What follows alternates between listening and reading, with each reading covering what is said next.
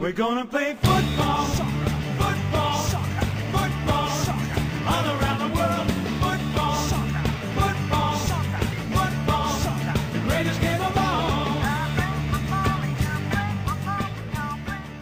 Dámy, pánové, kočky, psy, kdokoliv nás momentálně poslouchá, vítáme vás u dalšího dílu našeho podcastu Contrapressing, který se zabývá děním v anglické Premier League.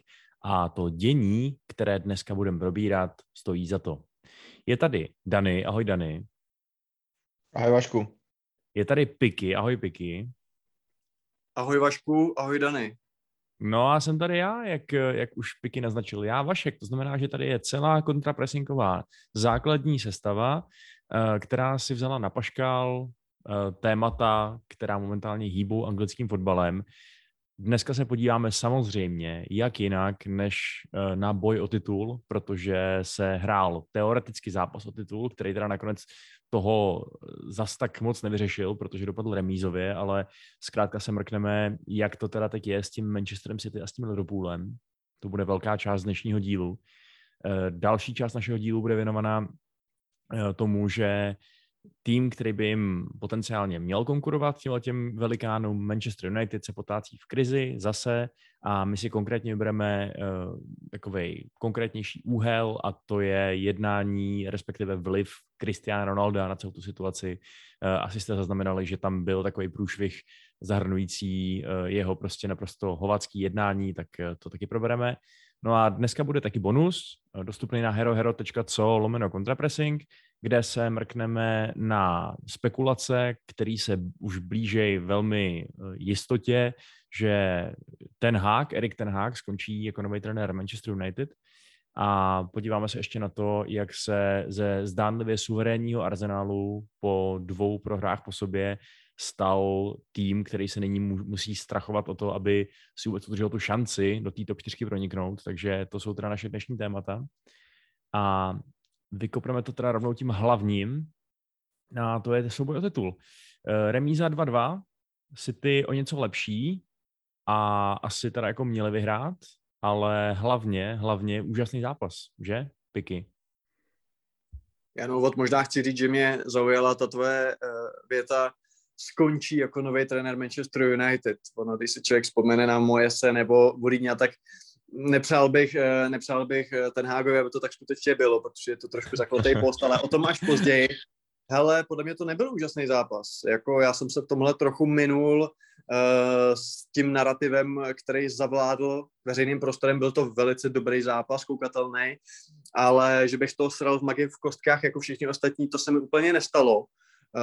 Přiznám se, že dokonce mě ten jako uměle vyvolávaný hype, který celý týden probíhal, že vlastně nepamatuju si zápas takhle jako vedlejší kampaní, mm, která by neustále říkala, jak je to nejlepší rivalita všech dob a největší zápas všech dob a přišlo mi to až jako nemístný a já se přiznám, že nemám rád tyhle ty srovnávání, jako rivalita United Arsenal ve své době byla fajn, rivalita Chelsea United byla fajn a můžeme pokračovat další dvě hodiny a tohleto porovnávání mi přijde trochu přiblblý, to, že to jsou dva asi nejlepší týmy posledních třeba čtyř let suverénně a možná nikdy jsme neměli uh, dva tak dobrý týmy takhle dlouhou dobu, uh, to je určitě pravda.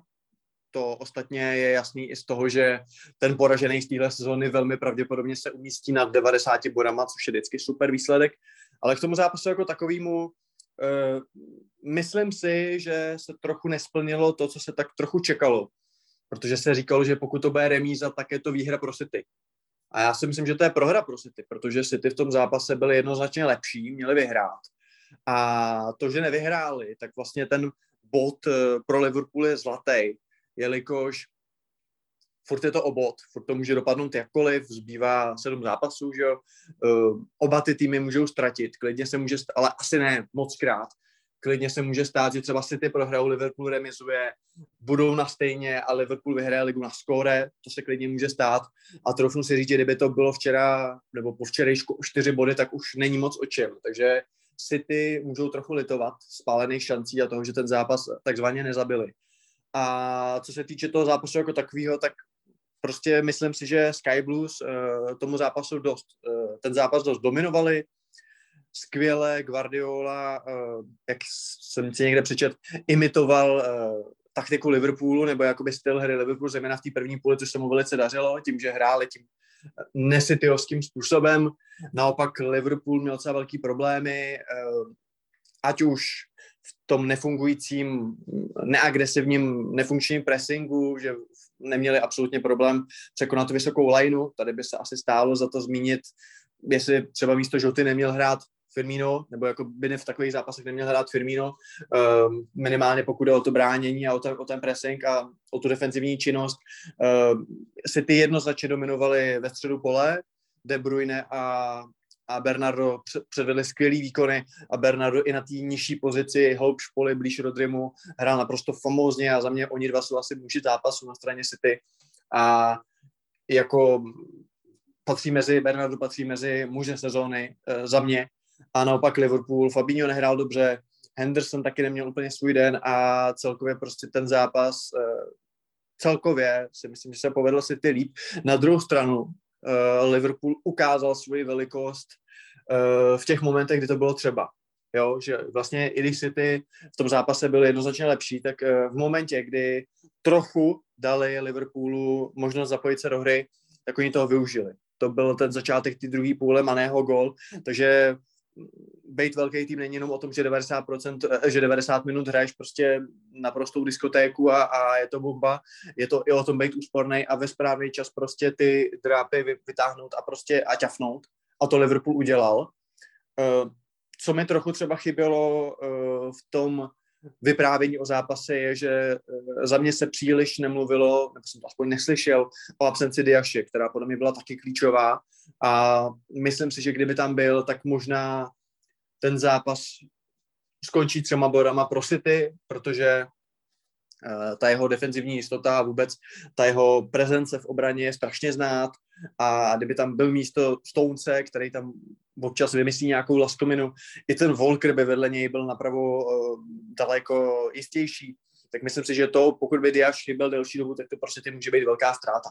Ale celkově si myslím, že to byl jako fajn zápas, ale říkám, jako City, pokud by opravdu to dopadlo tak, že třeba obod ten titul prohrajou, tak bohužel na ten dnešní zápas a na ty šance se asi pak budou Guardiolovci dívat trošku se smutkem, protože myslím si, že měli na to, měli kvalitu na to ten zápas rozhodnout ve svůj prospěch. Ty jsi tady nastínil hned několik takových eh, zajímavých témat, který si myslím můžeme postupně klidně probrat. Já jsem rád, že už si takhle jakoby k ním eh, zaujal nějakou vykopávací pozici, takže se teď na, na to hezky reagovat. Eh, pojďme možná nejdřív skočit na ten úplně úvodní point a to je teda, nakolik byl tenhle ten šláger, tak úplně ultra šláger, který teda rozhodoval téměř o všem, nebo respektive mohl asi ve finálně ten title race zabít, kdyby si ty vyhráli, tak eh, nakolik byl atraktivní teda Dany? Piky říká, že, že pro něj nic moc. Já teda musím říct, že pro mě uh, jak tou kvalitou, tak tím dramatem, eh, který to vlastně bylo až do úplně poslední vteřiny, kdy tam, kdy tam Márez zazdil tu svou šanci, tak to bylo jako fakt jeden z top zápasů sezóny. Já jsem neřekl nic moc. Já jsem řekl, že to nebyl nejlepší zápas všech dob. Mm-hmm. To je velký rozdíl. Uh, já to řeknu otevřeně, mě to nebavilo. Uh, jo, a teď rozumím tomu, že mi spousta lidí řekne, že nerozumím fotbalu a že, že mám jako, že, že, bych měl přehodnotit svoje, svoje životní postoje, ale mě se na ten fo- fotbal jako koukalo, musel jsem se přemlouvat, abych se na to vydržel koukat. A, a možná protože to bylo i, i kvůli tomu hypeu, který zmínil Piky, uh, ten, ten zápas jako byl strašně nahypovaný a viděl jsem tam, že jako všichni ty hráči jsou extrémně schopní, ale nikdo, nebo nenašel jsem tam hráče, který by hrál jako svoje absolutní maximum, možná jako ten Bernardo se k tomu blížil, ale měl jsem pocit, že všichni odvedli svůj vysoký standard, ale nebyl tam jako jeden výkon hráče, u kterého bych si řekl, ty jo, tak to je hráč, u který, jako, který, mě, který mi přilepí oční bulvy k obrazovce. Jo, všechno to bylo takový, takový strašně šablonovitý minimálně ze strany City, byť to bylo extrémně účinný. Ze strany Liverpoolu jsem měl pocit, že 8 hráčů nebo 9 zahrálo jako relativně výrazně pod své možnosti. Uh, vlastně asi jediný hráč, u kterého, u kterého můžu říct zcela, zcela otevřeně, že mě eh, že, že jako zcela naplnil moje očekávání, byl Alisson, který si myslím uh, zachytal velmi dobře. S ani jedním z těch gólů nemohl nic dělat, naopak jako ještě pár šancí chytil. Nevím, jako je, je to asi fakt funkce, funkce toho hypeu, ale, ale já jsem jako na to koukal, říkal jsem si, tak tohle má být jako ten nejlepší zápas všech dob. Jako tenhle týden jsem viděl dva lepší fotbaly a je to fakt možná tím, že, že ta míra toho nadšení, kterou jsme kolem toho vytvářeli, byla, byla přímo pekelná. Ale já, se, já, já samozřejmě tady jsem ovlivněný, ale já jsem třeba daleko větší emoce zažíval u zápasu Arsenalu s Brightonem, a než, než u tohohle. A jako rozumím tomu, že protože je to zápas, který pro mě má větší implikace a tak dále, ale přišel mi ten zápas takový sterilní. Uh, jo, no, já s tím budu nesouhlasit přesně z toho důvodu, že jednak samozřejmě jasně, ty, ty vlastně ta, ta, ta důležitost toho zápasu byla obrovská, což jsem cítil, ačkoliv pro mě je to těžký, protože samozřejmě bych titul přál úplně komukoliv, kromě těch, těch dvou týmů, který jsou teda ty hlavní rivalové mého oblíbeného Manchester United, uh, ale i tak prostě, že jo, šlo, šlo prostě o, o, o hodně.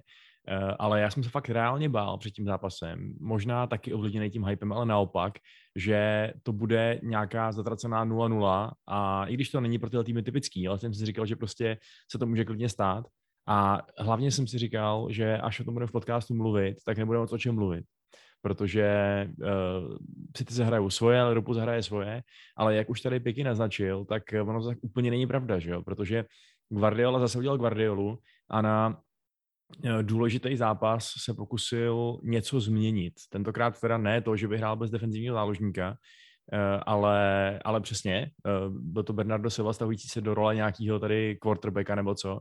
A, a hlavně teda jako výrazně přímější, direktivnější styl toho hraní, který asi evidentně měl za cíl penetrovat tu vysokou linii Liverpoolu, což si dařilo, že jo.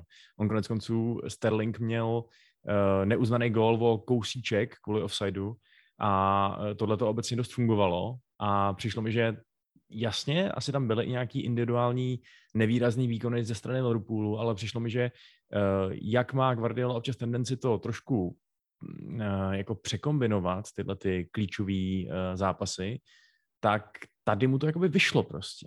Jak to vidíte vy, tuhle tu taktickou variantu? Ale můžu začít? Jo, jo, jo, to je nevýhoda nahrávání po Zoomu, tak já se vezmu jako starší, starší slovo. Určitě. Já takhle, ještě Dany to teď zase hodil trochu do extrému, jakože vlastně by se radši díval, jak snem barva na zdi. Mě ten zápas bavil, ale myslím si třeba, že pokud se bavíme o tom, že tohle mělo být to finální střetnutí těch dvou nejlepších týmů všech dob, tak já jsem teda v posledních třeba třech, čtyřech letech viděl jako lepší zápasy Liverpool ze City, jo, než byl tenhle.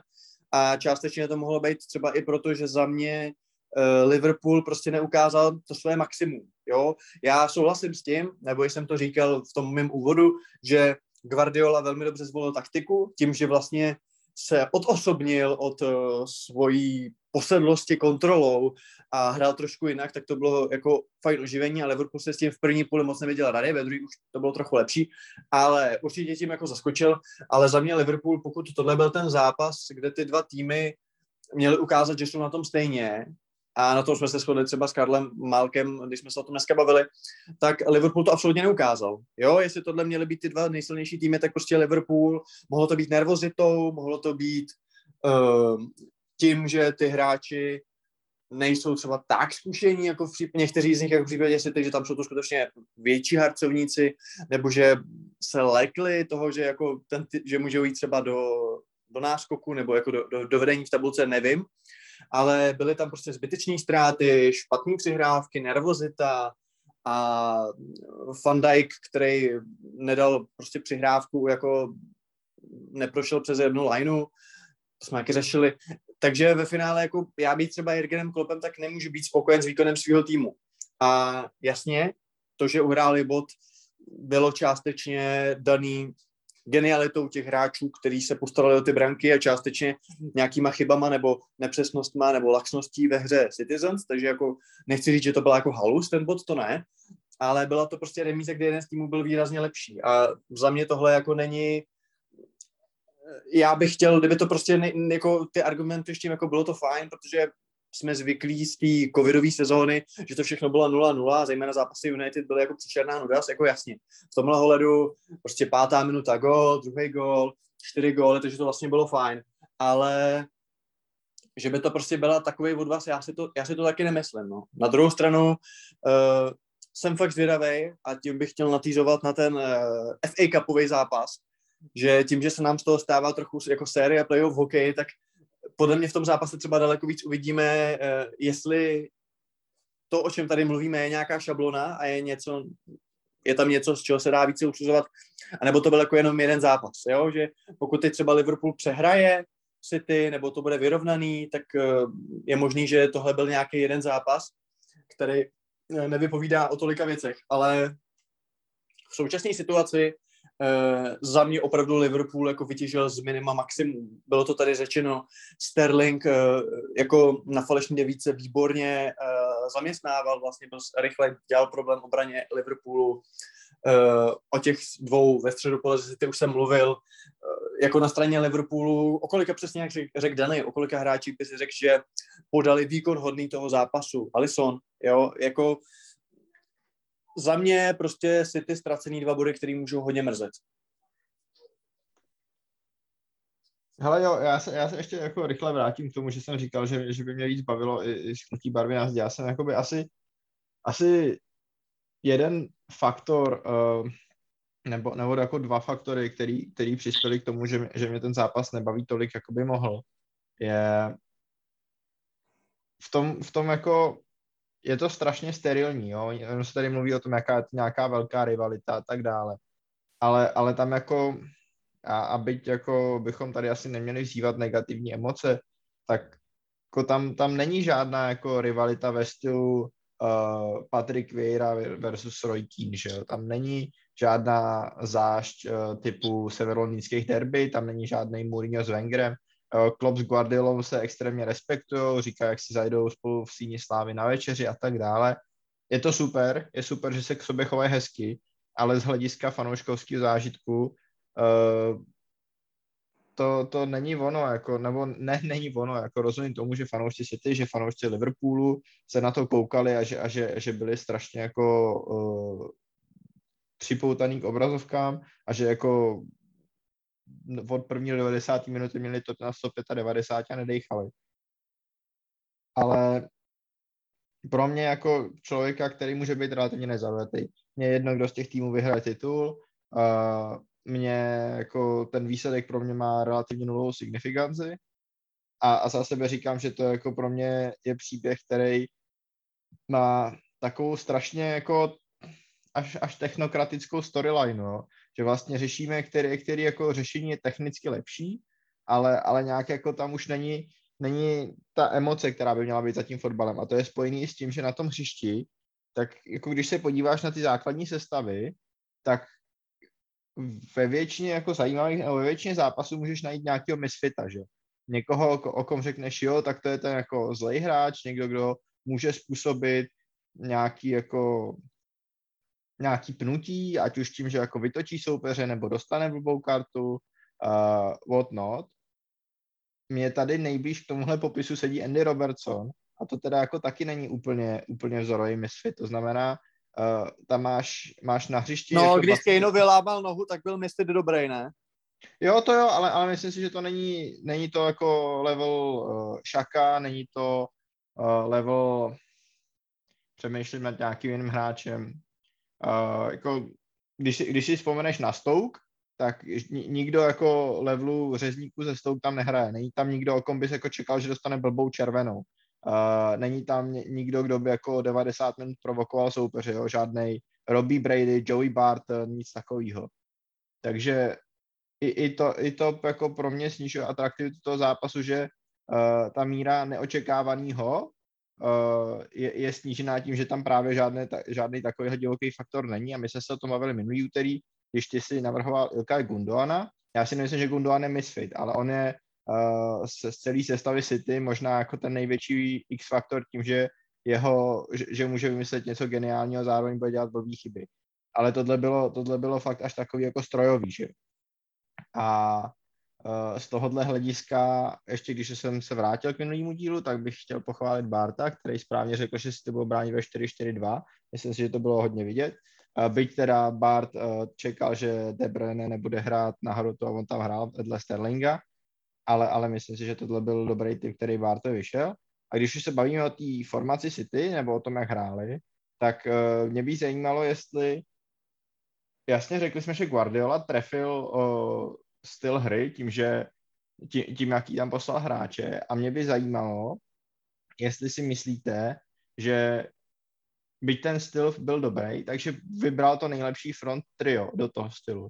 Jo, jestli, jestli třeba ještě pořád nešlo třeba nahradit právě Foudna na levém sídle Grealishem, nebo nešlo dát Foudna na hrot a, a Sterlinga doleva.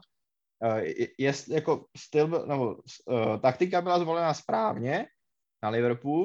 Uh, moje otázka je, jestli ta front free, kterou zvolil, byla ten nejlepší fit pro tu taktiku, ale rozumím tomu, že je to jako otázka trošku, trošku jako od boku, takže rozumím, pokud ji nebudeme rozebírat.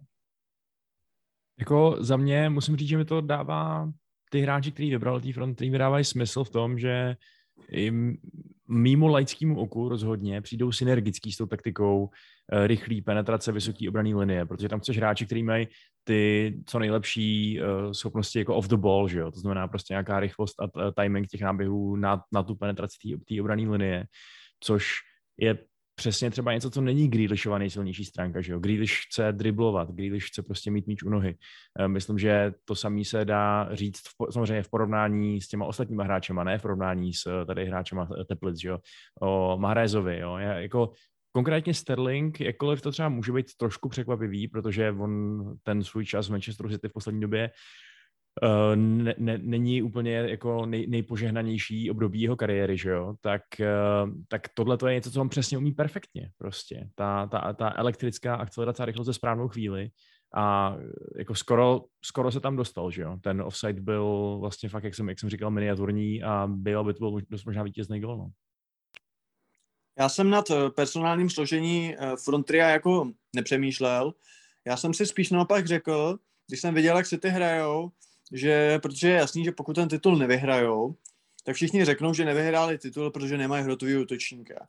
A já jsem se naopak včera, respektive dneska, když jsem se na to ještě googlil bez záznamu, uh, si říkal, že naopak jako já si fakt myslím, že příchodem jako nevhodně zvoleného hrotového útočníka to můžou úplně celý zabít, protože uh, tady je nějaký narrativ, že jako když máš hroťáka, tak automaticky dáš víc gólů, jasně, ale ono se taky může stát, že nevhodně zvoleným hroťákem se dostaneš do méně šancí a tím snížíš uh, pravděpodobnost, že dáš tolik gólů, kolik bys chtěl a upřímně řečeno, jasně, můžeme se bavit o Kejnovi, jakož to už dneska vlastně desíce a pár dalších jako vyvolených, ale jak by se třeba, jak, jak se třeba Vašku ty díváš na tohle, jo? Protože představ si, kdyby tam opravdu byl, uh, byla ta devítka Rizí, tak uh, nebude to k tomu, co chce Pep hrát, uh, kde všichni umí de facto jako to samý a všichni se umí pohybovat všude a to je ta hlavní zbraň toho týmu, tak nebylo by to ve finále kontraproduktivní. Takhle, jako vzít do současného City uh, nějakýho prostě strikera, už to je Haaland nebo někdo jiný, a hodit ho tam bez toho, aby se ten systém hry uh, nějak trochu pozměnil, mi přijde jako nesmysl. Jenže podle mě, jestli je něco vidět na tom moderním fotbale, tak je to fakt to, že ty se prostě musíš neustále reinventovat i jako úspěšný tým. Ty pokud zamrzneš a budeš hrát prostě čtyři roky v kuse to samý uh, a třeba i se stejnýma hráčema, tak, uh, tak prostě to bude do prdele, ten projekt, protože ty soupeři za prvý se na to budou schopni líp připravit, za, za druhý ti dojde nějaký drive v tom týmu a tak dál. Uh, to znamená, že já si myslím, že nějaká forma drobný Manchester, Manchester Cityovský devoluce samozřejmě v nějakých mantinelech nastavených tím, jak, ten, jak celá organizace přesně, jak to říkal Dany, eh, skoro až hodinkově funguje, že jo, tak, eh, tak vlastně vůbec, vůbec to není takový riziko, jak by se mohlo zdát. A Akorát je samozřejmě blbý to, že když přineseš, že když přivedeš Haalanda, tak to bude trošku situace Lukaku v Chelsea a najednou pokud mu to nepůjde hned, pokud třeba nebude mít takový impact, jak bychom čekali, tak je to vlastně přidaný tlak na toho trenéra, aby ho stavil, že jo, i když se to třeba prostě nehodí nebo to ještě nefunguje uh, a tak dál, což Říkám si, že Guardiola by tomu asi že jo odolal, ale, Hmm. ale je to riziko, no, určitý. Já jsem právě chtěl říct, že Guardiola je podle mě jako jediný trenér na světě, možná Klopp asi taky v Liverpoolu ze svojí pozicí, který by si mohl dovolit opravdu jako 10 zápasů nehrát Lebrona Jamesa a nikdo by mu to jako nevy, nevytkl. Ale ty si teď řekl hrozně zajímavou vtipnou věc, že vlastně kdo čtyři roky uh, se jakoby nezmění a bude hrát to samý, tak půjde do háje zákonitě. Dany, ale přece Liverpool hraje to samý, ne? Jako furt je to prostě ten samý gegenpressing, vysokooktanovej, uh, s playmakerama na kraji hřiště, s poměrně nekreativní a netechnickou, ale o to jakoby maratonovější a zarputilejší zálohou a defenzivním útočníkem, který teď teda s příchodem Žoty je třeba mít defenzivní, ale naopak o to produktivnější a extrémně kvalitníma jakoby white forwardama. Tak přece Klopp uh, furt hraje to samý, co hrál s titulem, eh, co hrál, když vyhrál titul, co hrál, když vyhrál Liga mistr, Ligu mistrů, tak tam asi ty Vaškovo slova jako úplně neplatí, teda, že zákonitě se ten tým musí zhoršit nebo jeho výsledky zhoršit, když hrajou čtyři roky to samý. Já myslím, že, že jako Liverpool není ten samý tým jako v sezóně třeba nevím, 2018, 2019. A z pár důvodů. Jednak si myslím, že některý hráči se od té doby výrazně zlepšili. Prostě Salah je dneska lepší hráč. Jasně, byl sorry, ale tohle já neberu, jako to je individuální zlepšení těch hráčů, já se bavím o systému. Jo, Systém se myslím, přece Liverpoolu nezměnil. Uh, myslím si, že tam proběhly snahy o jeho změnu, ale nejsem si jistý, že byli úspěšní. Protože myslím si, že Thiago uh, do jíst uh, je určitě techničtější hráč než Wijnaldum a taky jsme viděli, že měl jakoby problém se na to adaptovat. Uh, myslím si, že uh, třeba Harvey Elliot, když nastupoval ve středu zálohy, uh, tak taky, že jo, to je, to je techničtější hráč, než, než když tam jako nastupoval James Milner nebo Jordan Henderson a tak dále. Myslím si, že nějaký snahy o změnu tam probíhaly. Myslím si, že teď jako taky ta změna s Žotou uh, na, na hrotu místo Firmína je, je to něco jiného, že, že to je direktnější, ale zase mý brání má mít takových těch výřivých pohybů. Ale tak, takže jakoby ta míra Klopovy evoluce není úplně značná. Na druhou stranu, jako i, i Guardiola hraje, nevím, kolikátou třetí, možná čtvrtou sezónu, jako od příchodu Rodryho určitě, hraje, že jo, na jeden defenzivní štít. A byť jako tohle je možná, možná jako druhá sezóna, kdy hraje bez klasického útočníka a první, kde hraje bez jako toho, že by měl klasického útočníka v kádru. Takže myslím si, že Klopp těch změn dělá míň. Uh, myslím si, že je to taky způsobený tím, že on nemá uh, zdroje na to, aby dělal takový změny. On prostě, když bude chtít, když bude chtít Pep, že my jsme se o tom bavili minulý úterý, když bude chtít Pep teď jako překopat uh, systém a vrátit se k 4-2-3-1 a bude na to potřebovat tři nový obránce a defenzivního záložníka, tak je dostane. Uh, když Klopp uh, bude, jako, když bude chtít Klopp hrát na tři vzadu, tak ty hráče na to nedostane, že. A byť nečekám, že by se to někdy Klopovi stalo, že by chtěl hrát na tři vzadu. Ale myslím si, že, ta, že, že Klopa v tomhle drží i to, že má výrazně menší flexibilitu, kdyby chtěl něco změnit, takže se z toho manšaftu snaží vytěžit, co to dá, dokud to jde. On přece ten jeho kádr je tak jako starší, jako hodně dlouho drží pohromadě a my jsme se vlastně od začátku sezóny bavili o tom, že jako tohle by možná měla být taková jejich poslední jízda. Teď už vidíme, že se tam asi bude něco měnit. Uvidíme, kdo z té dvojice Firmino Mané odejde jako první. Já si myslím, že to bude Mané. A, a že jako ty změny probíhají postupně, ale že Klopp vlastně nemůže ten systém měnit tak razantně, protože pokud, pokud se chce udržet na téhle úrovni, tak musí zkoušet něco, co funguje a dokud to není, jako dokud ho nezačnou ty týmy porážet, dokud je schopný hrát tak vysokooktanový fotbal, že týmy nejsou schopný proti němu vlastně nic vymyslet, co by dlouhodobě fungovalo, tak on se měnit nemusí a vlastně ani nemůže, protože jakoby to riziko toho, že to nevíde moc velký. Vašku, čím jsi si vysvětloval tu katastrofální výstavbu od Liverpoolu? Byla to nervozita nebo tak účelná protihra City, tak účelný pressing, že si s tím nevěděli rady, nebo čím, čím myslíš, že to bylo, že skutečně měli problém v podstatě jako si dát balon po zemi a, a nějak to rozvinout? Uh, jo, přišlo mi, že ty pasti City byly, uh, že prostě byly fakt dobře propracovaný, spouštěný a tak dále, což není překvapení. A myslím si, že přesně, eh, ono, že tady zaznělo, že, že kdybychom viděli zápas, ve kterém všichni ty hráči na straně Liverpoolu uh, podali výkon ne na 90%, ale na 110%, ať už to znamená, co, co to znamená, uh, tak si s tím budou schopni poradit líp, ale on to přesně říkal i Klopp, že jo, v tom pozápasovém rozhovoru, že oni by vlastně potřebovali fakt sehrát perfektní zápas, aby tyhle ty problémy neměli. A uh, úplně ho nesehráli, sehráli, sehráli buď, buď takový jako normální, nebo lehce možná podprůměrný, let, který ty hráči, a konkrétně ta obrana teda měla obrovský problémy v, tý, v tom build-upu, to je pravda.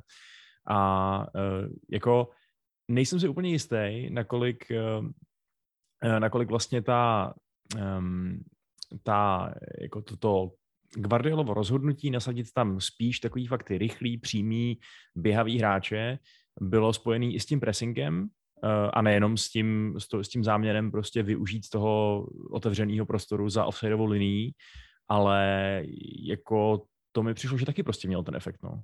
Že ti prostě jinak bude presovat Sterling a jinak ti bude presovat Grealish. Když už jsme nakousli téma personálního obsazení, tak eh, jaký třeba ty Dany čekáš sestavy v tom druhém zápase, protože semifinále FA Cupu taky není pouťák, tak jo, oba budou chtít vyhrát, tak skoro by se nabízelo, že zatímco City a Guardiola to můžou protočit trochu víc, tak eh, Liverpool, můžeme se bavit Jota Firmino, můžeme se bavit o nějaký změně v záloze, uh, obraná čtyřka se asi měnit nebude, notabene, když jako by byl lepší než Van Dijk v tom zápase, minimálně co se týče distribuce, tak Čekáš velký změny třeba na straně si ty čekáš Grealishe v základu a, a další věci? Ale já, já nejsi začneným Liverpoolem. Já čekám, že, že budou hrát uh, že, uh, Firmino s Diašem. A myslím si, že byť teda jako Mane a Jota byli oba střelci uh, Liverpoolu, tak, uh, tak to nebylo z jejich strany dobrý. Ten, ten zápas se jim nepoved. Uh, myslím si, že, že ta jakoby zvýšená defenzivní dynamika ze strany Diaše a, a Firmína bude potřeba, že to klopí. Takže, takže čekám, že se proběhnou dvě změny jakoby v, v té front free.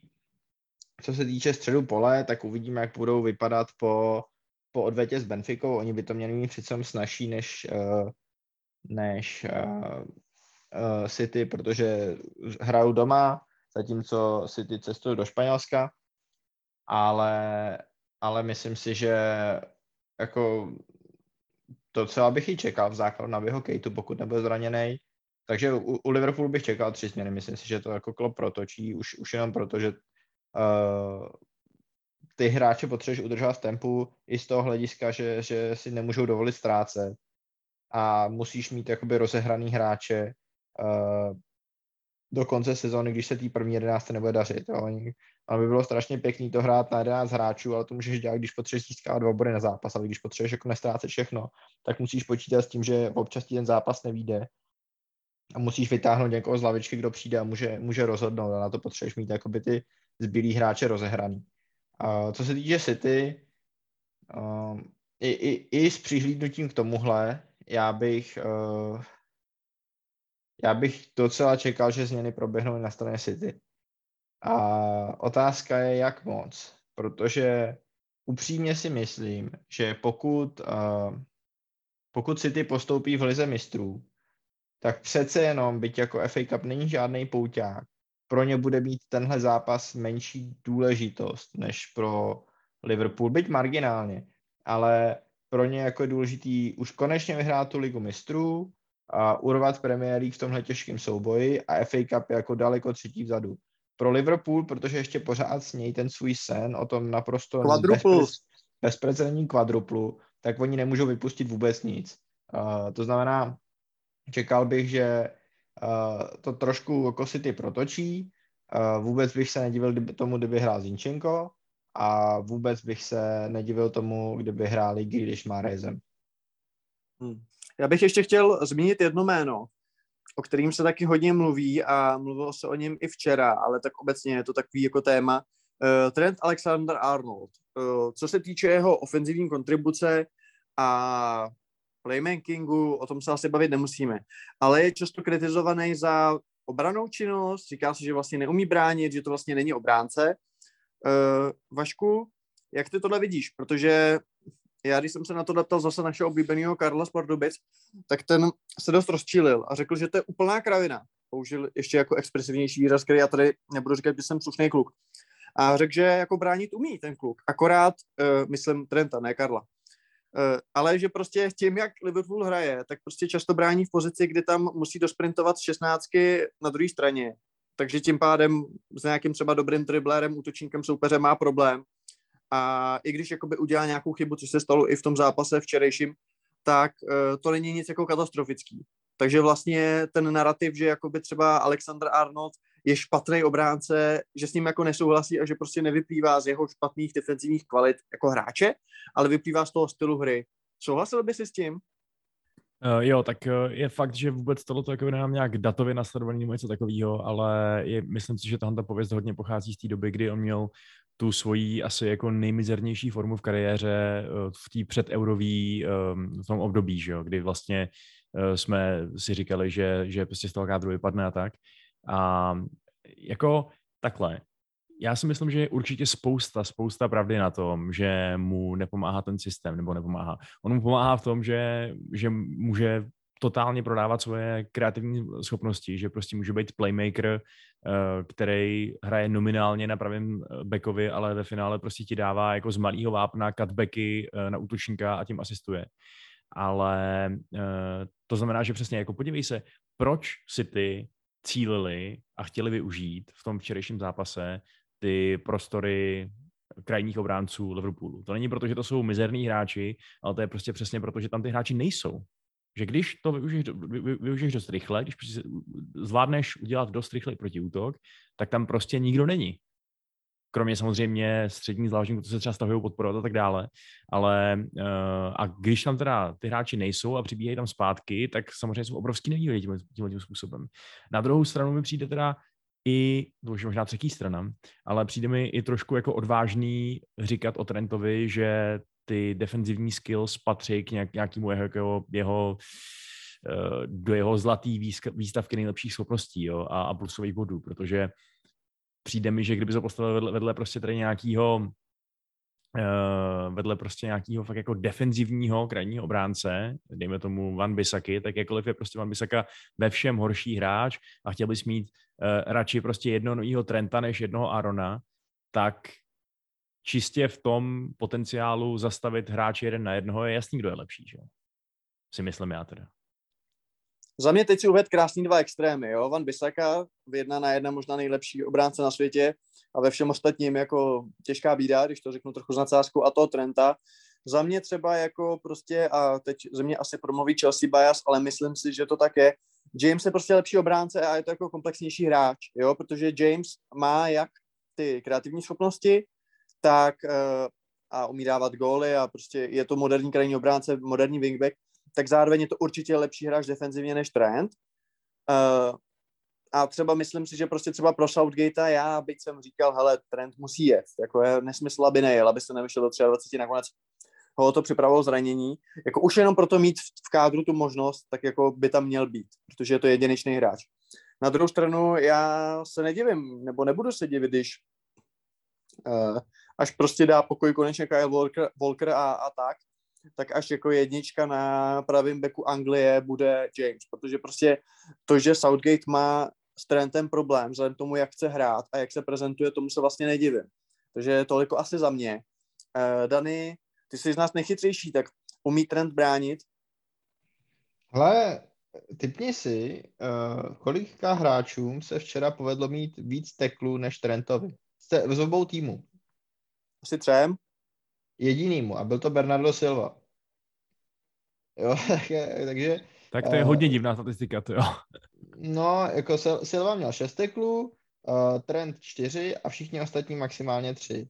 Jo, Alexander Arnold měl taky, uh, ale na straně Liverpoolu jakoby nejvíc pressures z celý obraný řady, uh, 13 presoval hráče soupeře, ale nepřipsal si ani jednu zachycenou přihrávku. Takže ta jeho jako defenzivní statistika je taková zvláštní. Já mám pocit, že on je takový Uh, ano, jako podle mě to není skvělý obránce ve, ve, z hlediska bránění a asi nikdy nebude a není to jeho přidaná hodnota.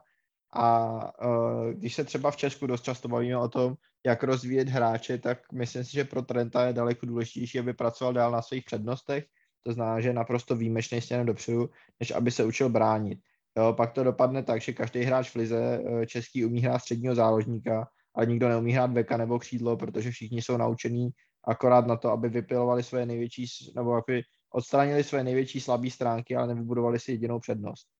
A, takže pro mě jako, že je trend slabý směrem dozadu relativně, a byť slabý směrem dozadu relativně znamená to, že je tam horší, než, je horší tím směrem, než vám Bisaka eh, v soubojích jeden na jednoho.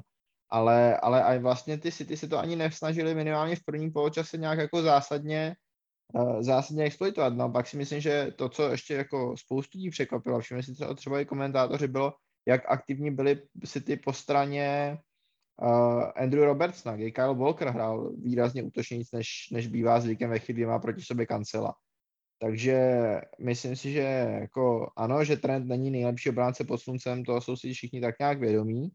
A na druhou stranu myslím si, že i Guardiola uh, si, si byl vědomý toho, že trend bránit umí a nebylo to tak, že by celá zápasová taktika byla všechno sypejte na levý křídlo, uh, Alexander Arnold se pod tím tlakem sesype.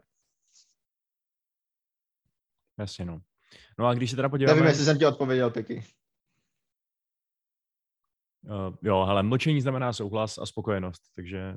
Tohle mi nemůžeš dělat, já jsem si zrovna vypnul mikrofon a šel jsem se podívat do poznámek na další téma, to, to jsou, to jsou hrozný, hrozný přepadovky od tebe. Každopádně já si myslím, že Trent Alexander-Arnold uh, je opravdu výjimečný hráč směrem do ofenzivy a teď jsem teda řekl tak jako obvious věc, že mám chuť jako si oholit hlavu, ale uh, mě zase Karel, když ho tady zase zmíním, napsal výbornou věc, kterou bych tady tak rád zmínil, uh, že on v jednu chvíli viděl jako hráče s Afrem uh, u Vápna City a myslel si, že to musí být Salah, že přece není možný, aby jako za tak krátkou dobu se tam najednou vzal trend a myslím si, že jako ten point, který řekl uh, Dany, je docela jako pravdivý, že vlastně pokud je ten hráč obdařený, tak uh, úžasnou silou v určitých jako věcech, tak uh, možná pro dělat jako komplexního beka, kterým stejně nikdy nebude, když může být jako úžasný wingback nebo prostě play, playmaker back a je to, je to super na takového hráče se koukat, ale furt si myslím, že prostě je,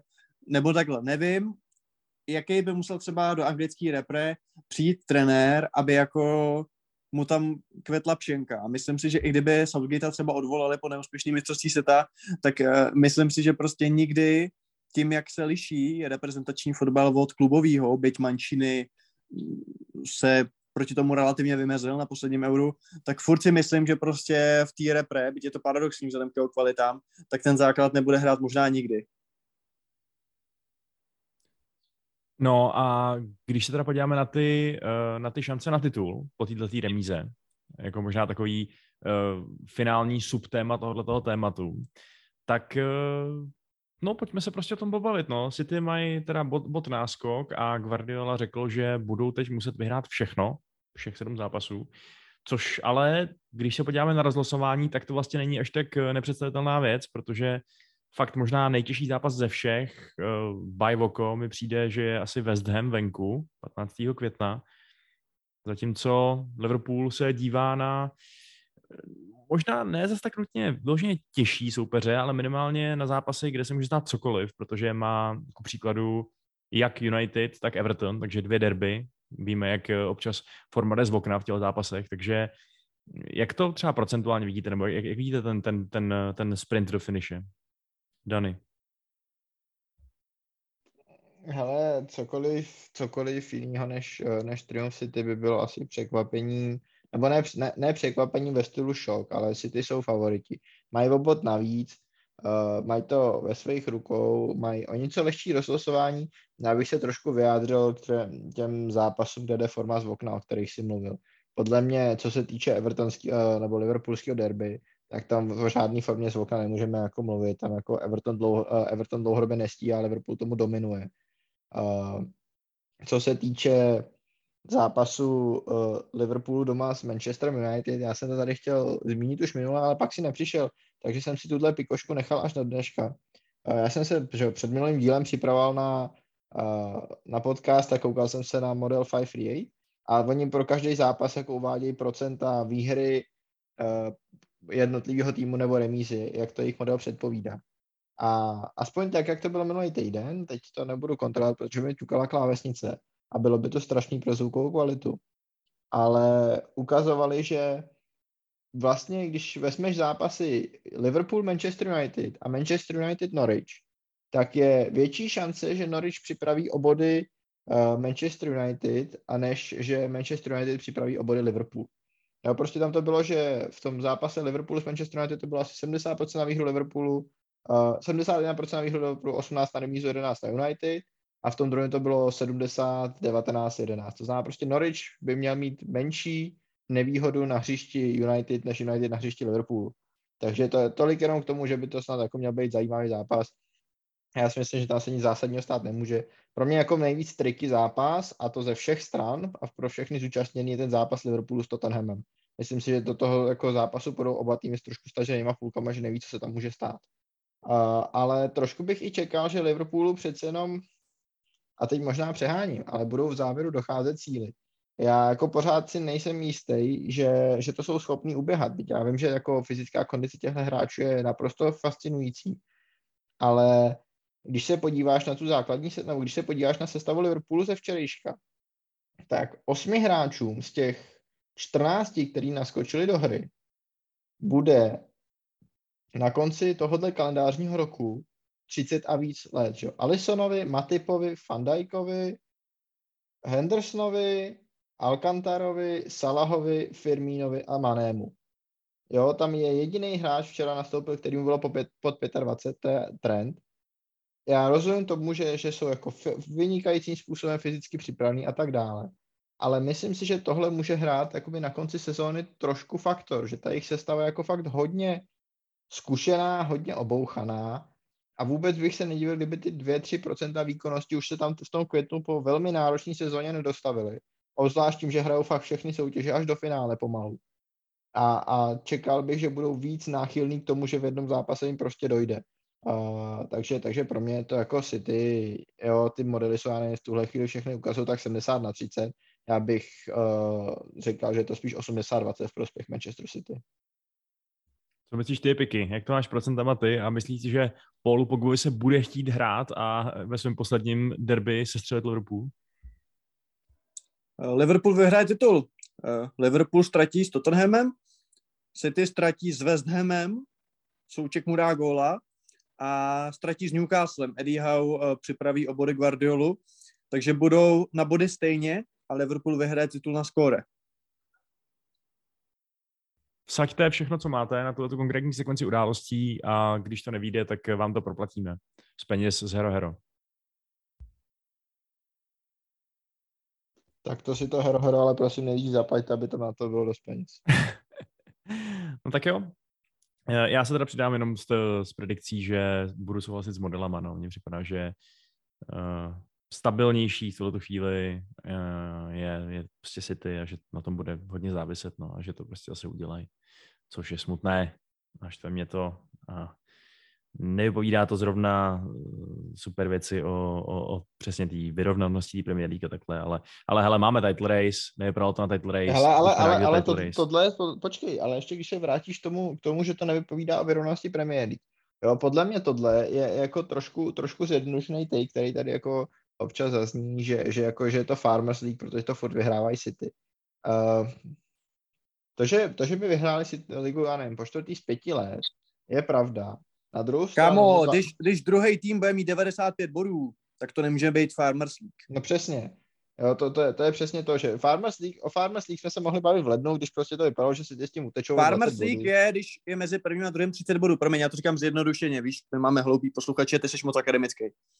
No, ale to je přesně to, co říkáš, jo, jako to dvakrát z těch pěti let by si ty vyhráli ligu po extrémně jako těsným souboji s Liverpoolem a uh, ano, můžeme se bavit o tom, že bychom byli rádi, kdyby o titul hrálo 7-8 týmů. My jsme se o tom s Pikim včera bavili, že Piky má rád na hokej to, že má pocit, že jako ligu může vyhrát kde kdo, ale teď to vypadá, že příští 10 let to vyhraje Sparta, Třinec nebo Pardubice. Uh, což jsou teda tři týmy, který fakt nemám rád, ale co se dá dělat. A, ano, teď se můžeme bavit o tom, že prostě o, o titul hrají, hrajou každý rok vlastně dva týmy, nebo Chelsea, když zůstanou všichni zdraví. Ale, ale myslím si, že to jako o nevyrovnanosti té ligy z hlediska toho, že by tam snad byl jako jenom jeden tým, který čeká, že vyhraje, to není, jo. Eh, Byla, byla La Liga Farmers League, když to eh, mezi rokama, nevím, 2004 a 2015 vyhrávali furt Real nebo Barca. Mně to nepřijde, prostě to je liga, která má dva týmy, které jsou nad ostatníma, ale pak se tam dokázal dotáhnout Simeone s Atletikem jako ten třetí. A uh, furt, furt mám pocit, že, že tohle jakoby není, uh, není to, že, že bychom jako v lednu věděli, kdo je šampion. Takže to je, to je jenom tolik, jako to je možná jenom semantika zbytečná. Tak já jsem, já, já, Já jednu větu, Vašku, a pak můžeš reagovat. Já si myslím, že kromě toho není klíčový to nominální číslo, kolik týmů hraje o titul. Byť samozřejmě čím víc, tím to, ale uh, zkusit si to jakoby k tomu přidat výsledky v evropských pohárech, že jo. Přesně. V Lalize hráli o titul dva týmy, ale zároveň skoro každý rok jeden z těch týmů vyhrál Ligu mistrů. V tom nějakém období 2, 9, 2, 11 až 2, 18, že jo, s nějakýma pauzama. A každý rok Sevilla prostě vyhrál Evropskou ligu a měl si další týmy v semifinále, ve čtvrtfinále a to teď má i ta Premier League. Teď bývaly roky, kdy byl jeden tým z Anglie ve čtvrtfinále a byl to pomalu úspěch. Teď to bereme, že vlastně všichni postupují do playoff. Eh, Te, tři ze čtyř ve čtvrtfinále se taky už bere jako samozřejmost, takže já si myslím, že Premier League je teď jako v nejlepší formě za posledních možná třeba 15 let a, a jako Farmers League je samozřejmě jako sranda, ale myslím si, že teď je to opravdu nejlepší liga na světě. I díky tomu, nebo kvůli tomu, záleží z jaký strany se na to díváte, jak La Liga šla dolů. Jo, ale všimli jste si, že jediný, kdo tady použil slovo, nebo sousloví Farmers League, jste byli vy. Jo, já, já vůbec neříkám, že Premier League je nějaká jakoby nekonkurenceschopná. Mě jenom štve, že uh, z ligy, kde si člověk říkal, jako nějakou dobu samozřejmě, to je taky to zjednodušený take, protože víme, že tam byla nějaká dlouhá dominance um, United, tak uh, z ligy, kde si člověk říkal, může to vyhrát kdekoliv, kdokoliv, tak si dneska... A byla to někdy opravdu pravda, Vašku? Jako přesuň se o 15-20 let na zpátek a místo City a Liverpool si dosaď Fergusonovi United a Wengerův Arsenal. Kdo jiný to tenkrát reálně mohl vyhrát? Až pak tam jako svěží vítr přišla samozřejmě Chelsea jako třetí, třetí vzadu a tím zcela změnila anglický fotbal k lepšímu. Ale do té doby to polovinu devadesátek a první polovinu nulek přece taky bylo o dvou týmech. Jo, to jo, tak jako to úplně zase tak není moje éra, že ty 90 jsou ještě A hlavně, maličky, to ale... byly, hlavně vyhrávali Vaškovi tým, vyhrával Vaškův tým, takže mu to bylo No a co je teda tvoje éra? Jako co byla éra, kdy to mohlo vyhrát šest týmů? Ta přece nebyla nikdy. No ta Ale poslední... podle to byla sezóna 2016-17, ta je jediná, že jo? Protože přišel Guardiola, přišel Mourinho, přišel Conte, do toho byl Tottenham na vzestupu. Dane, prosím tě, vylez z toho sudu s pivem a mluv zase normálně, protože ta kvalita zvuková je teď hrozná. Sorry, sorry, nevím, co se stalo. No, No, ne, tak, tak, taková ta, taková ta oka, okamžitá postfergusonská éra, ne? Kde prostě jako uh, z té jsme, jsme si člověk ještě říkali, jo, United to třeba taky ještě můžou vyhrát do toho, byl prostě Rodgers s Liverpoolem a tak dále. Zkrátka už mi přijde, že teď je to víc o tom, že uh, během během tohohle toho období se dalo říct, to, že to může vyhrát kdokoliv, samozřejmě v intencích těch nějakých top pěti týmů, dejme tomu. Uh, dneska je to spíš, může to vyhrát kdokoliv, ano, ale z největší pravděpodobností to vyhraje City.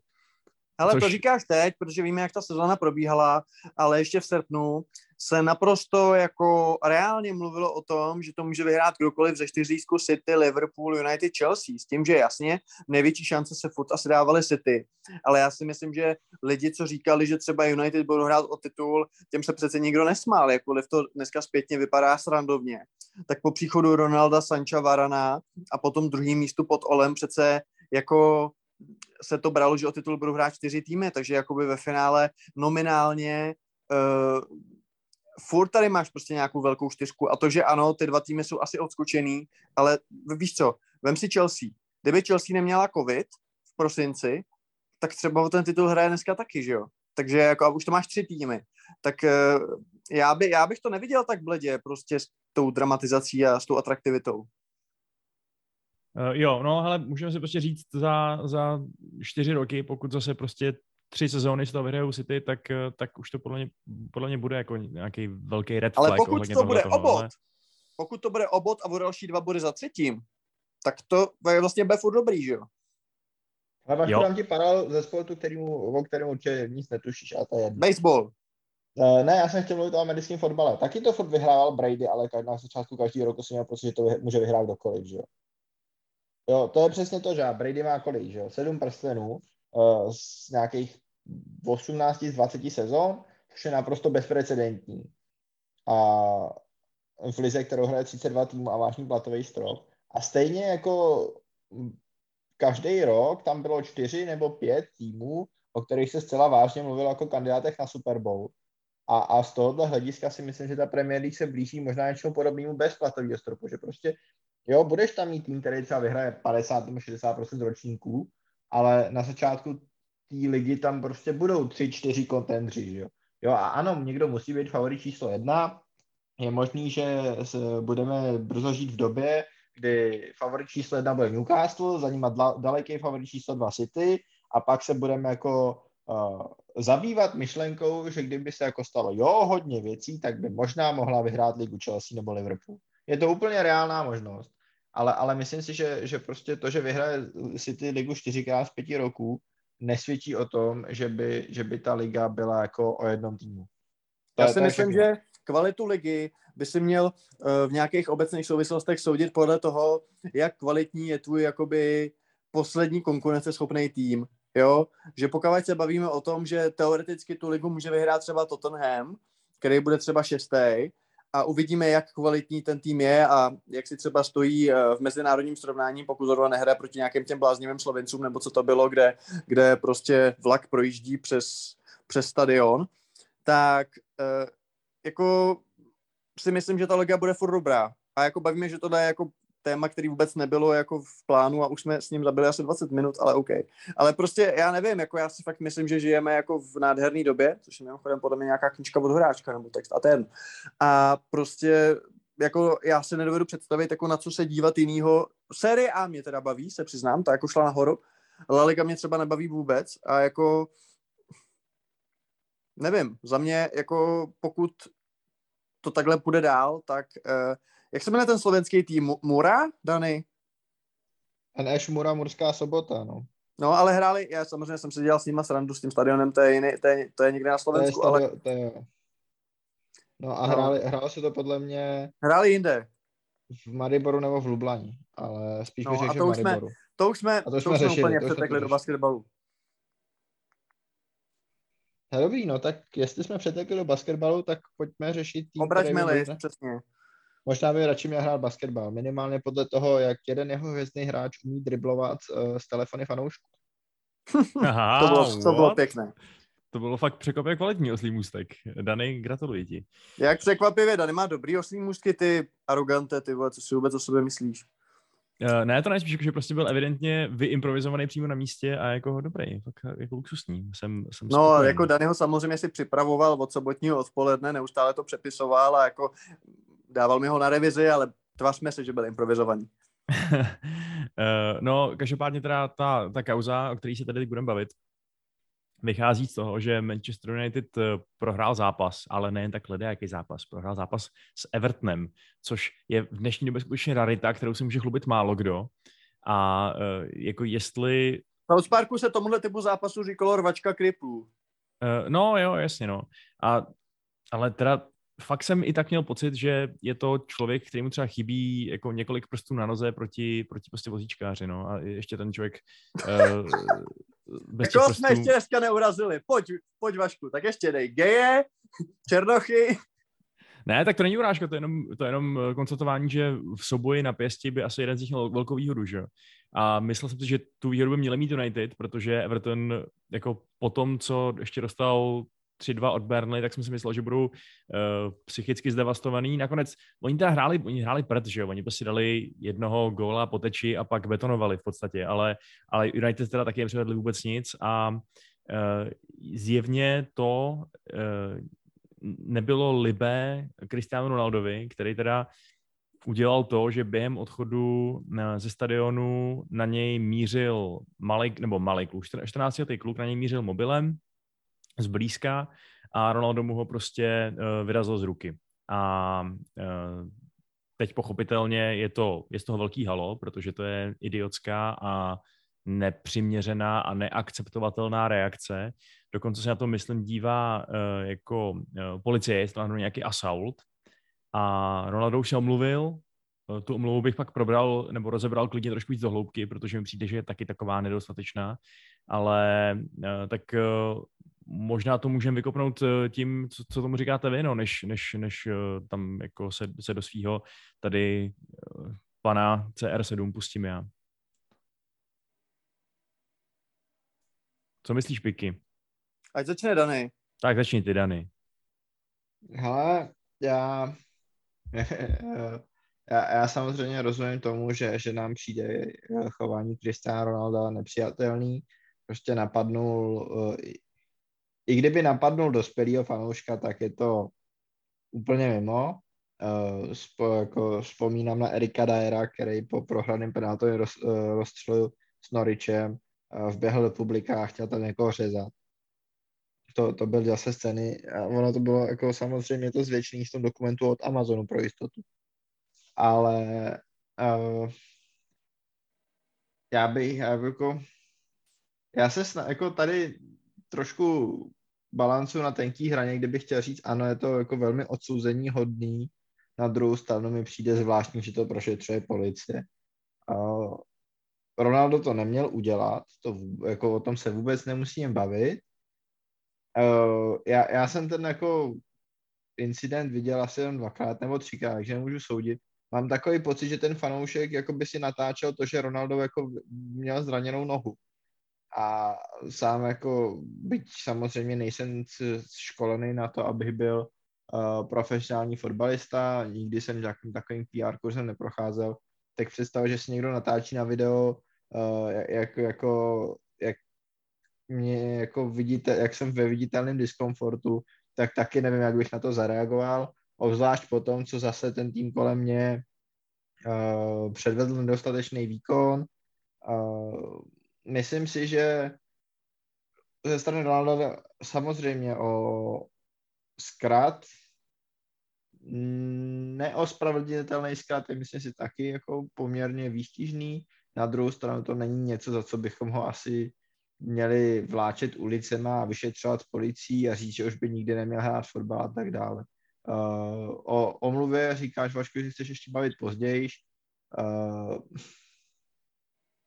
skoro, by, skoro bych řekl, že tohle by měl použít Ralf Franik jako ukázkový materiál do šatny a říct, ty vole, tak jako sledujte, co tenhle frajer, který pro jistotu chodí každý, který pro jistotu nemá ani jednu tetovačku, aby mohl každý půl roku chodit darovat krev, dělá. Uh, protože vy hrajete Přesně. jako absolutní banda Přesně. U vás, by se, u vás by se nastral i Ježíš, ty vole. Co jste za hovada.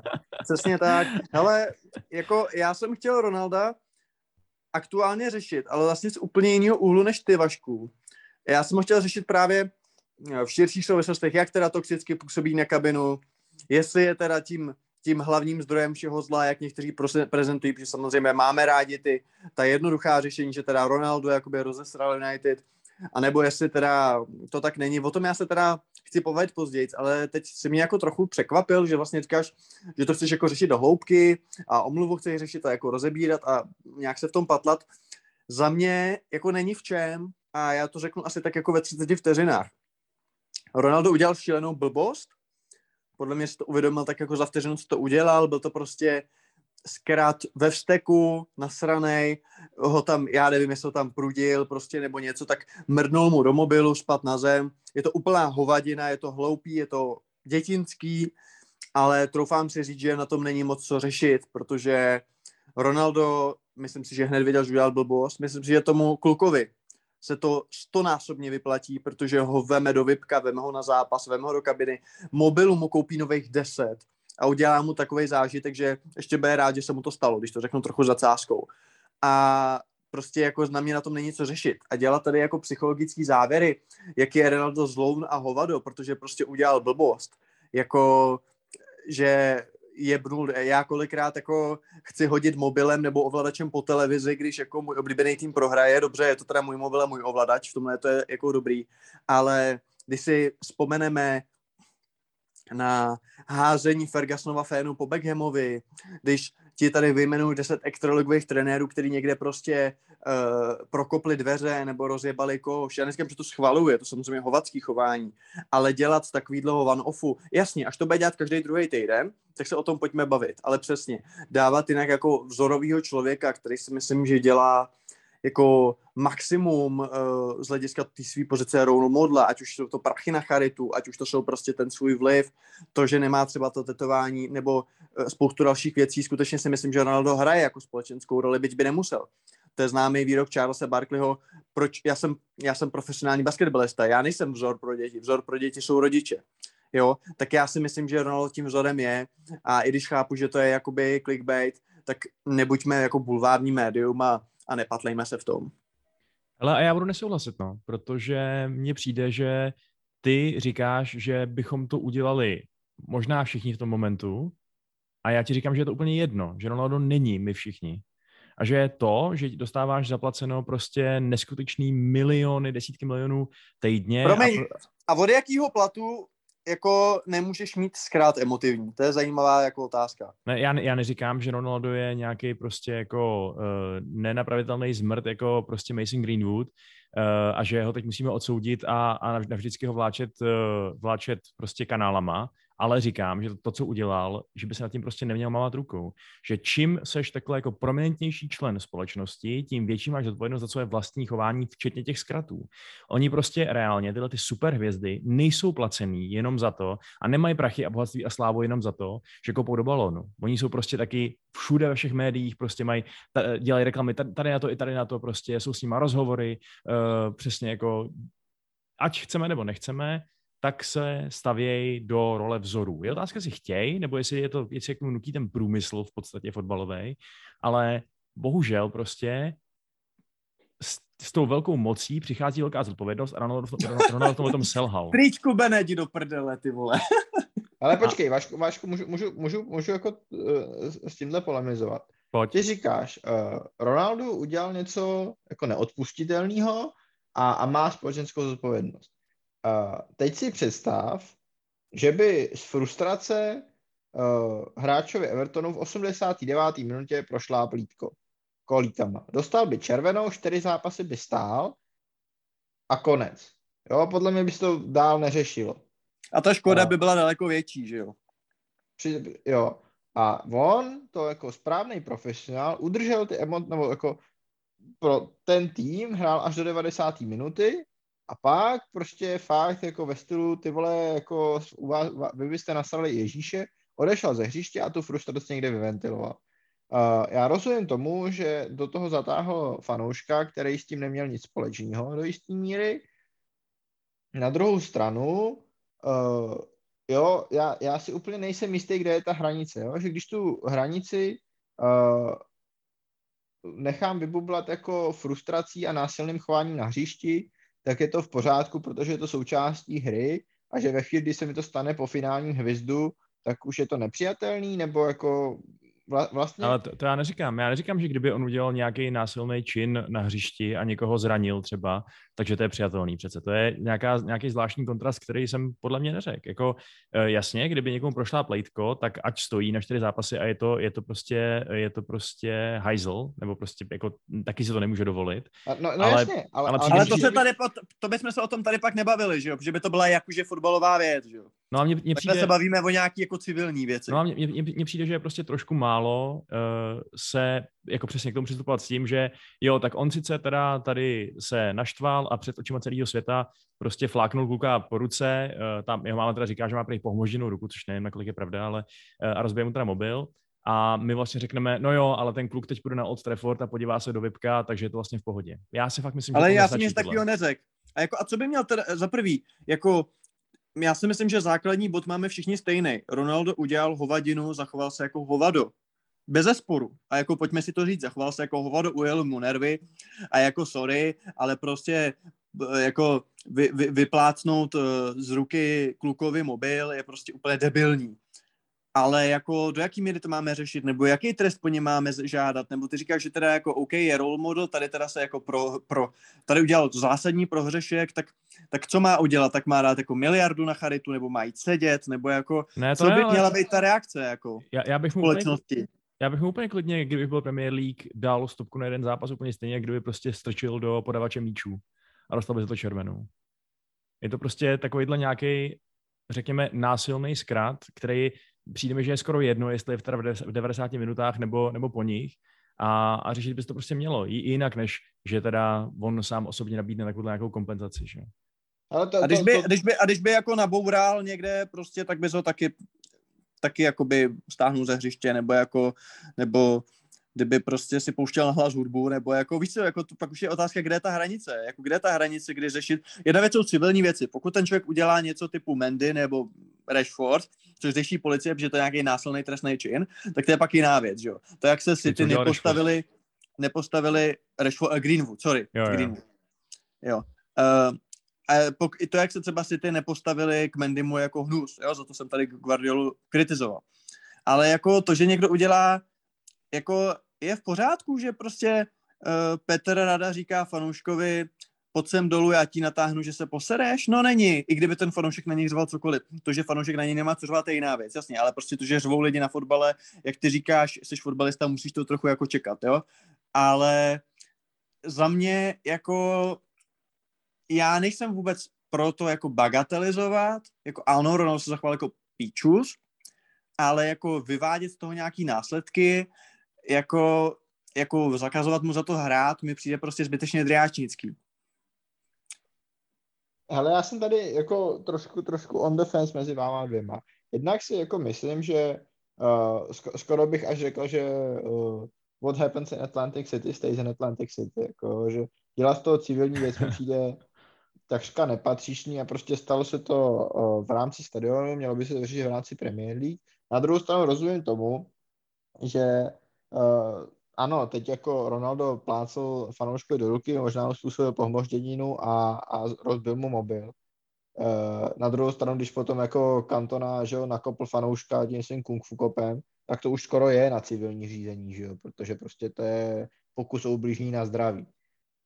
Takže, takže jako rozumím Vaškovi v tom, že tam jako hledá nějakou linku, rozumím tobě, Piky, že se to snažíš jakoby řešit v rámci Premier League, nebo v rámci jako u, u jo, že, že to jako ne, nemá asi cenu přefukovat do, do nějakých uh, neuvěřitelných výšin, takže já bych možná za sebe bych tohle téma ukončil tím, že uh, by si asi ta liga měla říct, jaký jsou, jaký, jaký jsou na tenhle engagement regule a pak je následovat. Jo? Prostě tady máte za poslední tři sezóny druhý příklad, kdy hráč uh, násilně jako jednal vůči fanoušku, jo, Dyer proti, uh, v FA Cupu proti Norwichi, teď Ronaldo při odchodu ze stadionu uh, na Goodison Parku, výborný. Takže víme, že se to může stát, pokud, uh, pokud jako víme, že ty fanoušci jsou tak blízko hrací ploše, že se to může dát i nadále.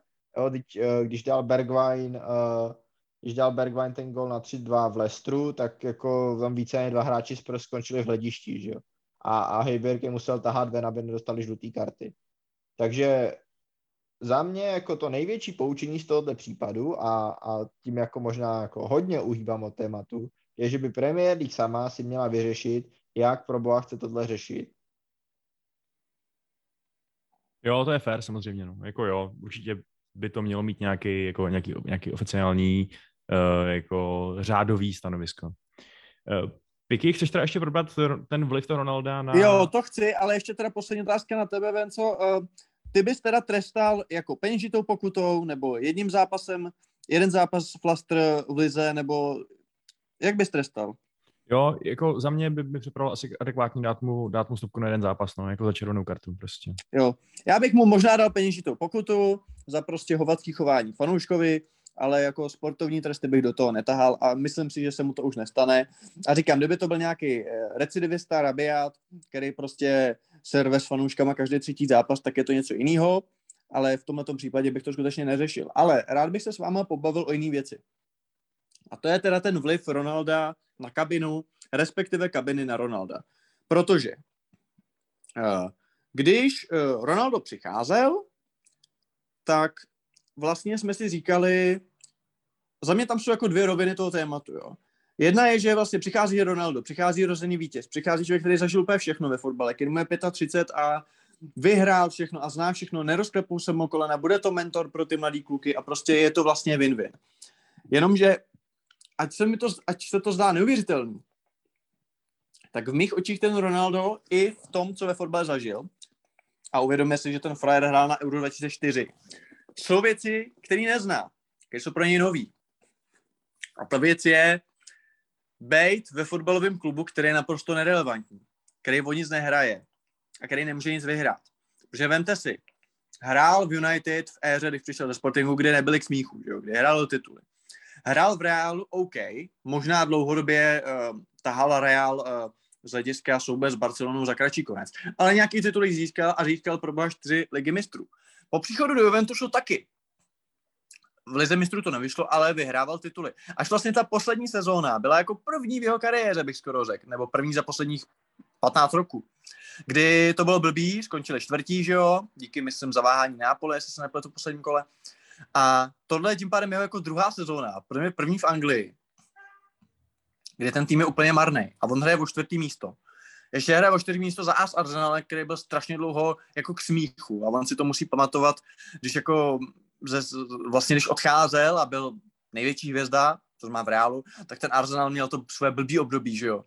A e, s Tottenhamem, který prostě jako byl sice dobrý pod Pičítenem, ale je to Tottenham, takže se mu jako, že všichni smějeme, takže pro něj to musí být jako e, strašně ponižující. A on to určitě bral tak, jako on určitě šel v tom srpnu do Anglie, že bude hrát o titul. Já věřím tomu, že třeba byl natolik racionální, že ho nezíská, že prostě City jsou veš, ale věřil, že o něj bude hrát. A on to řekl i v tom nějakým nedávném rozhovoru pro Sky Sport, že prostě já jsem nepřišel o pátý místo, jako fakt ne.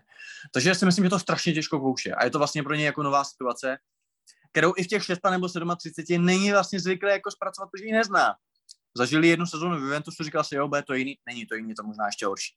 A druhá věc je, ty tady říkáš jako role model tohle. Uh, ono se jako o Ronaldovi říká, jako jo, to bude ten jako vzor, to bude ten lídr.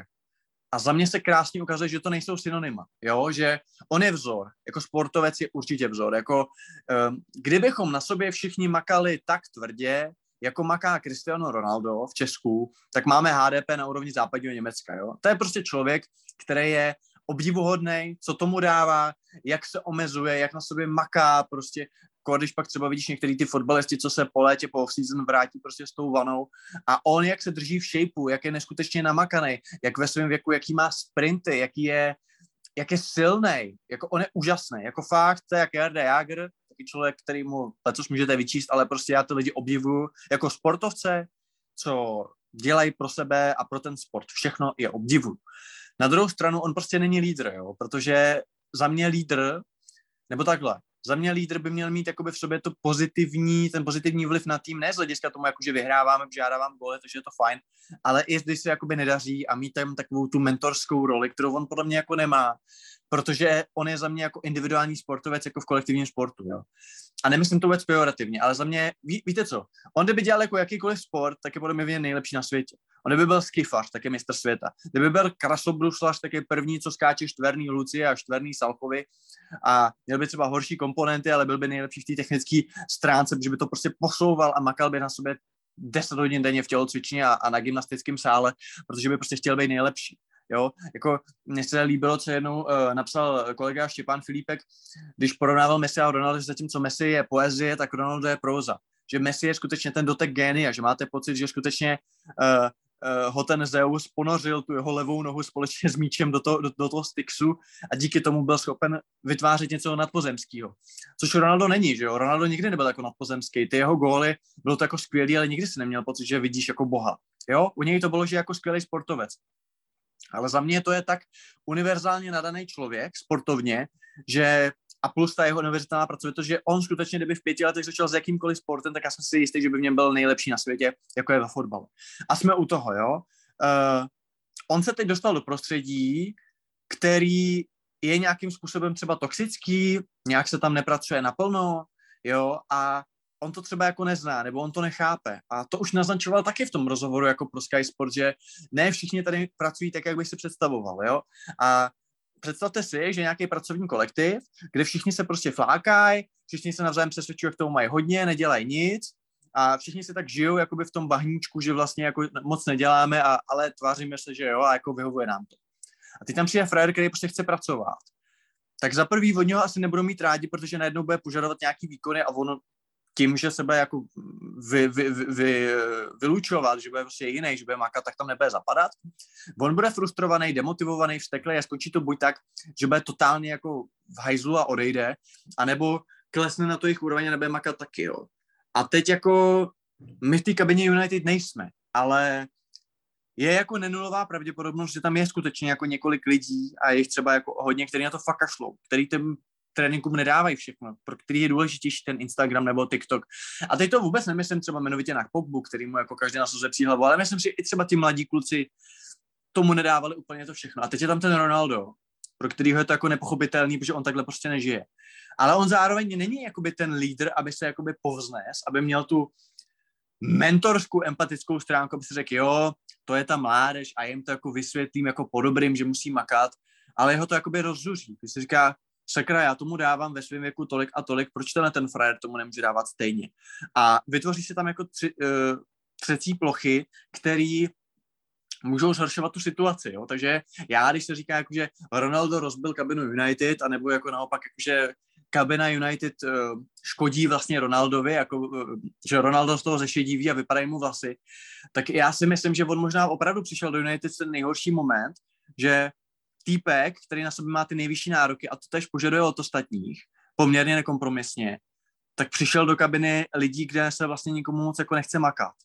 A svým způsobem si říkám, jestli fakt vlastně ten srpnový příchod, který fanoušci United oslavovali a kupovali dresy a, a byla to vlastně, teď je to nejlakovanější fotka v historii Instagramu, ten návratu, to prostě byla fotbalová událost roku, jo, ještě samozřejmě Messi odchyl, ale myslím si, že ten Ronaldo to ještě překonal tak já si říkám, jestli to ve finále nebyla jako možná největší chyba United celý té sezóny, že to prostě bylo tak, jo, že fakt jako čtvereček dáváš do kulatý díry a aniž by to byla chyba jen United nebo jen Ronalda, myšleno té kabiny, tak to vlastně skončilo jako nejhorším možným způsobem. Tak by mě zajímalo, jak se na to vlastně díváte vy, jak vlastně se díváte vůbec třeba na tu jeho roli v tom týmu. A teď to nemyslím vyloženě na řeši, že prostě dá ty své poučovské góly, protože jako furt super a, a nepresuje, ale z hlediska toho střetu, toho neskutečně přísného a pracovitého a možná nesnesitelného chlapa proti dost možná totálně rozklížený eh, partě nemakačenků. Jo, hele, já myslím, že jsi to řekl fakt skvěle, jakože prostě spousta tvých pointů uh, bude velmi blízko pravdě, uh, akorát bych možná se na to podíval ještě, nebo um, představil bych ještě trošku jinou perspektivu, a to je ta, že to možná není nutně tým nemakačenků v tom smyslu, že uh, prostě přesně jsou radši na TikToku, než aby uh, prostě pořádně makali na tréninku, ale z toho, co mi tak vychází z těch uh, zákulisních zpráv a tak, mi spíš přijde, že to jsou lidi, lomeno hráči, lomeno osobnosti, který je fakt strašně snadný demotivovat, jo? že prostě oni jsou ne, že by jim to bylo uprdele, ale oni jsou prostě v depresi. Podíváš, podíváš se na, na Rashforda a je jasný, že mu to není uprdele, že jo? Že prostě je to, uh, je to tady prostě rozený Manchesterák, který tím klubem žije, dechá všechno, ale zároveň nevím, vidíš, což na Ronaldovi nevidíš, že je dole prostě, že je psychicky dole, někde v bahně. On se prostě topí v tom bahně a neví, jak z něj vylézt, zatímco Ronaldo tam nad ním prostě dělá kotrmelce na větvi. A blbý je přesně spíš to, že Uh, jak říkáš, no, ten, ta absence toho leadershipu Ronaldova, tak je toho klasického, který by znamenal, že mu z té větve hodí ten pro vás a on po něm vyšplhá nahoru, ten Rashford, tak to je přesně to, co myslím, že nemá a kde si udeřil ten hřebíček na hlavičku jako bezchybně. No. A nemyslím si, že by to nutně bylo vlastně bez Ronalda lepší nějakým způsobem, že když by se začalo prohrávat, když by se prostě začalo uh, to kurvit na hřišti, když by se ukázalo, že Ole prostě na to nemá nebo cokoliv, takže by ta kabina na to zareagovala jakkoliv líp, kdyby tam Ronaldo nebyl, ale je pravda, že to rozhodně není ani jako pozitivní vliv. No. Připadá mi, že to je vlastně nakonec nula, nula od nuly půjde. OK. A co naše jednička, Dany? Jak, jak, jak to vidí? Ale já myslím, že jsi to řekl přesně. Já se teď jako ještě přesně dívám na všechny ty týmy, do kterých Ronaldo v průběhu své kariéry přišel. A teď se třeba dívám na ten tým Realu, do kterého přišel, že v té sezóně 9-10. A to jsou hráči, máš tam spoustu hráčů, kterých prostě vidíš, že že jsou ochotní makat, že jo? Ramos, Pepe, Casillas, Xabi Alonso, Kaka, uh, Raul a Gutihas. Uh, a teď se na to díváš a říkáš si, no jo, jako on kdyby kolem sebe měl ještě dva, tři takový hráče, tak on je možná schopný tu kabinu United přetransformovat. Jo, prostě kdyby tam měl nějaký jako leadership group, uh, typu, a, teď, a teď ne, nemluvím o pozici, jo, budu, budu vybírat hráče, kteří jsou možná na stejné pozici, ale kdyby měl Ronalda, Kejna, uh, ty vole, já nevím, jako možná Tomase Millera, uh, jo, prostě takový ty hráče, který, který tomu vždycky dají všechno. A kdyby si měl tři, čtyři, tak kolem nich můžeš tu kabinu tvořit. Jo, ale Thiago pokud Silva. Jo, Thiago Silva, uh, skvělý příklad. Jordan Henderson uh, nebo James Milner.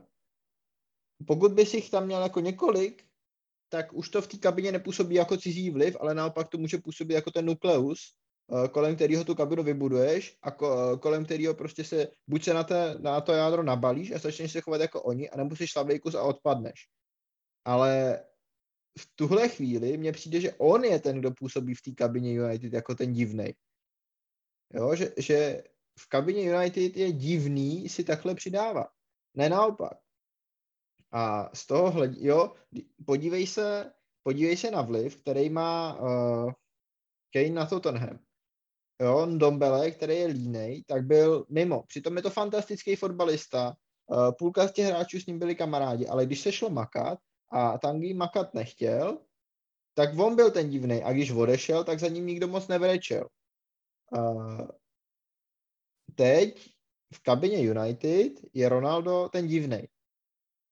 A podle mě toho musí ale strašně deptat, protože já si jako, já, já teď přemýšlím nad tím, nad jako, procházím si hráči United z hora dolů a přemýšlím, kdo může být jako, kdo s ním může souznít. A napadá mě možná Cavani s Matičem. Jo, a to jako, ta, to se na ně ten zbytek té kabiny řekne, podívá řekne, ty vole, sbírka důchodců, co vás budu poslouchat, že jo? Teď ani nevíte, jak se zapíná iPhone.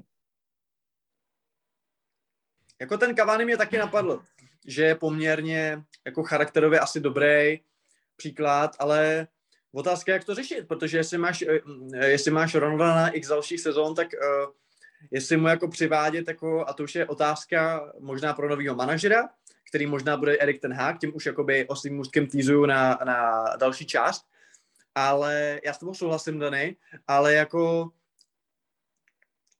co je jakoby řešení? Protože blbý je, že my vlastně ani nevíme, kdo jsou, jakoby, že víš co, kdyby to byly jako dva toxický hráči, že víme, že OK, zbavíme se Freda a Fan Bisaky, i když zrovna ten asi nevím, ale jako plácám, jakože prostě kdyby to byly dva hráči, kteří jako rozesírají kabinu, tak je to snadný, ale tím, že právě říká, že vlastně Ronaldo je tam ten exot, který píše do pavírového bloku, zatímco ostatní mají eh, prostě iPady.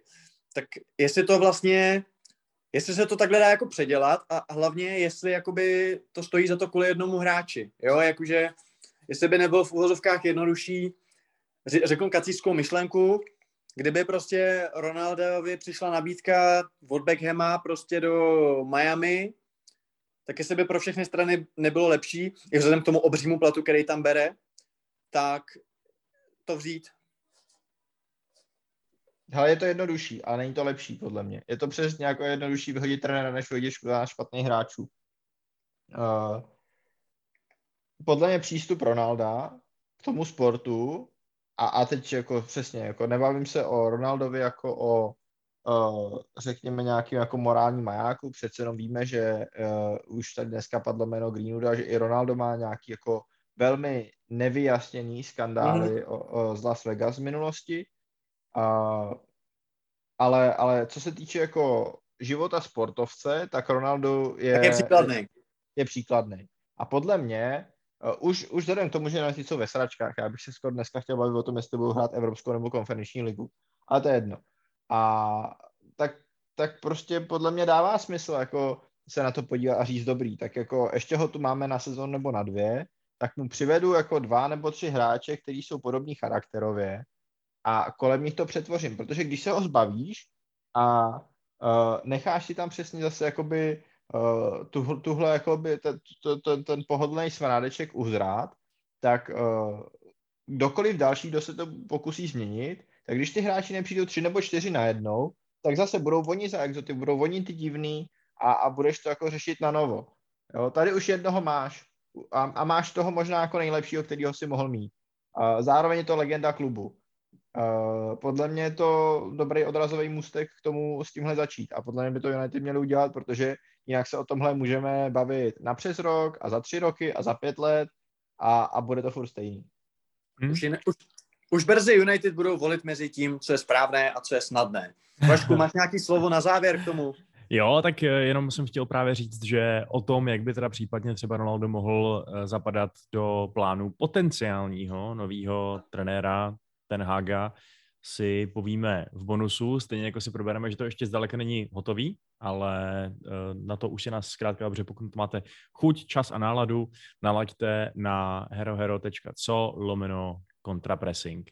Já za základní část se s váma takhle loučím, děkuji Danimu i Pikimu. Já jenom řeknu, že budeme probírat i Arsenal a jeho druhou prohru s týmem ze středu tabulky. To je A pravda. taky řeknu, a taky řeknu, že vlastně jako takovou spruhu fanouškům City, který jsou potom včerejším zápase zklamaní, protože to cítí jako ztrátu dvou bodů, tak my jsme si vlastně s Bartem pro vás připravili a za pár vteřin to uslyšíte eh, takový tribut dvěma největším legendám Manchesteru City, aby vám to trošku zlepšilo náladu. Paráda, tak jo. Uh, tak uh, teď teda to rozloučení se základem. Ahoj, ahoj, ahoj.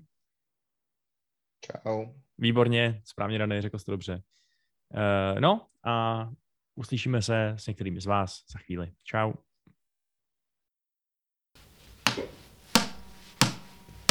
Maybe I don't really wanna know how your garden grows.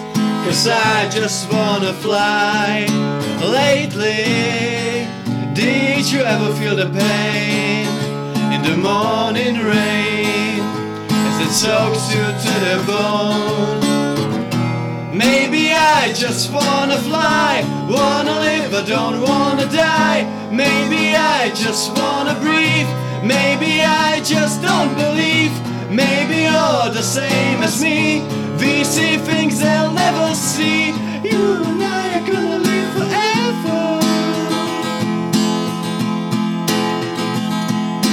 Maybe. I don't really wanna know how your garden grows Cause I just wanna fly. Lately Did you ever feel the pain In the morning rain? As it soaks you to the bone. Maybe I will never be all the things that I'd like to be. Now is not the time to cry, now's the time to find out why. I think you're the same as me. See things they'll never see. You